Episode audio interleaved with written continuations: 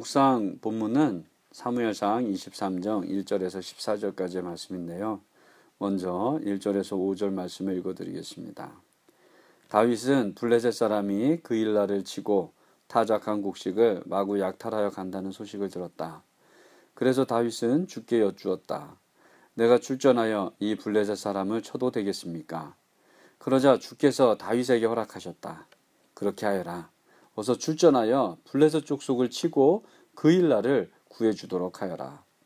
그러나 다윗의 부하들이 반대하고 나섰다. 우리는 여기 유다에서도 이미 가슴을 졸이며 살고 있는데 우리가 그 일나로 출전하여 블레셋 병력과 마주친다면 얼마나 더 위험하겠습니까? 다윗이 주께 다시 여쭈어 보았다. 그런데도 주께서는 똑같이 대답하셨다. 너는 어서 그 일나로 가거라. 내가 블레셋 족속을 너의 손에 넘겨주겠다. 그래서 다윗이 그 일나로 출전하여 블레셋 사람과 싸웠다. 결국 그들을 쳐서 크게 무찔렀으며 블레셋 사람의 집짐, 집짐승들을 전리품으로 몰아왔다. 다윗은 이렇게 그 일라 주민을 구원해 주었다. 아멘. 다윗은 지금 사울에게 쫓기고 있습니다. 그런데 이런 다윗에게 유대 땅 그일라의 주민들이 블레셋에게 약탈을 당했다는 소식이 들려온 것입니다. 이 소식을 듣고 다윗은 블레셋과 싸워서 같은 민족인 그일라 주민들을 도울 것인가의 문제를 놓고 하나님께 묻고 있는 것입니다. 그리고 하나님으로부터 그들을 도우라는 답을 들었습니다.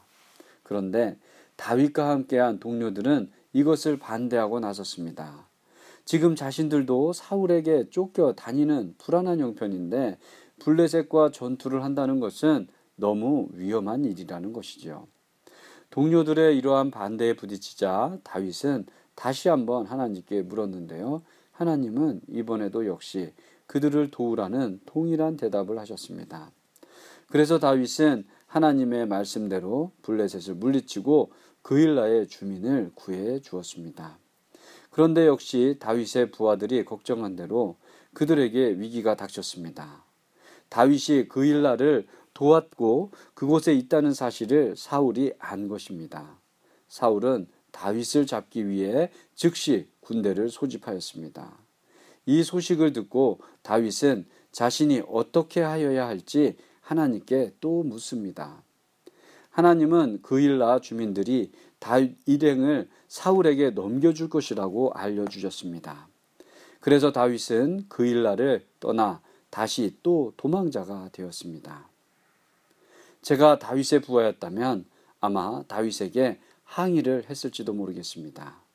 그일라를 돕기 위해 블레셋 군과 싸우면 그 소식이 사울에게 들어갈 것이고 그러면 사울이 군대를 소집해서 추격할 것은 충분히 예상할 수 있는 뻔한 일이기 때문입니다.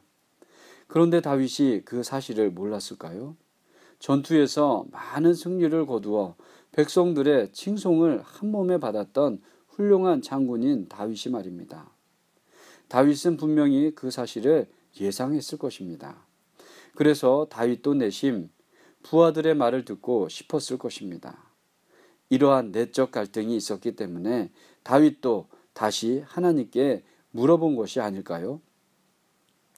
다윗의 그일라 주민들을 도우라는 하나님의 말씀을 다시 듣게 되고 그 명령에 순종합니다.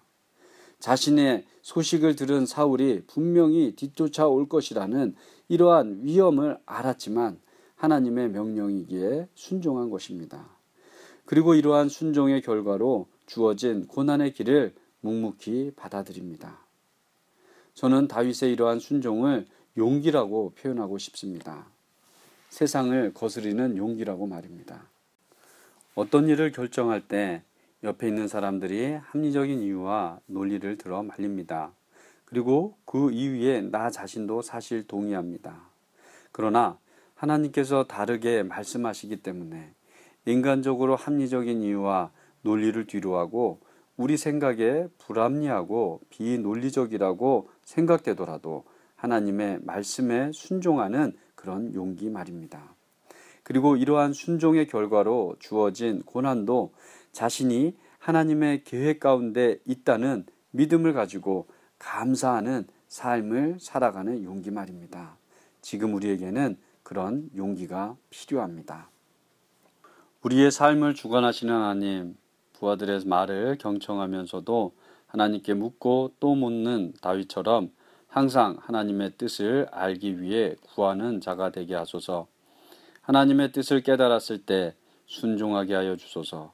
그리고 순종의 결과가 고난이라 할지라도 우리를 쉴만한 물가 푸른 초장으로 인도하시는 하나님을 믿고 묵묵히 그 고난의 길을 가게 하소서.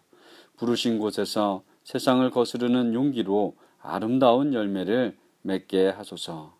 예수님의 이름으로 기도드립니다. 아멘.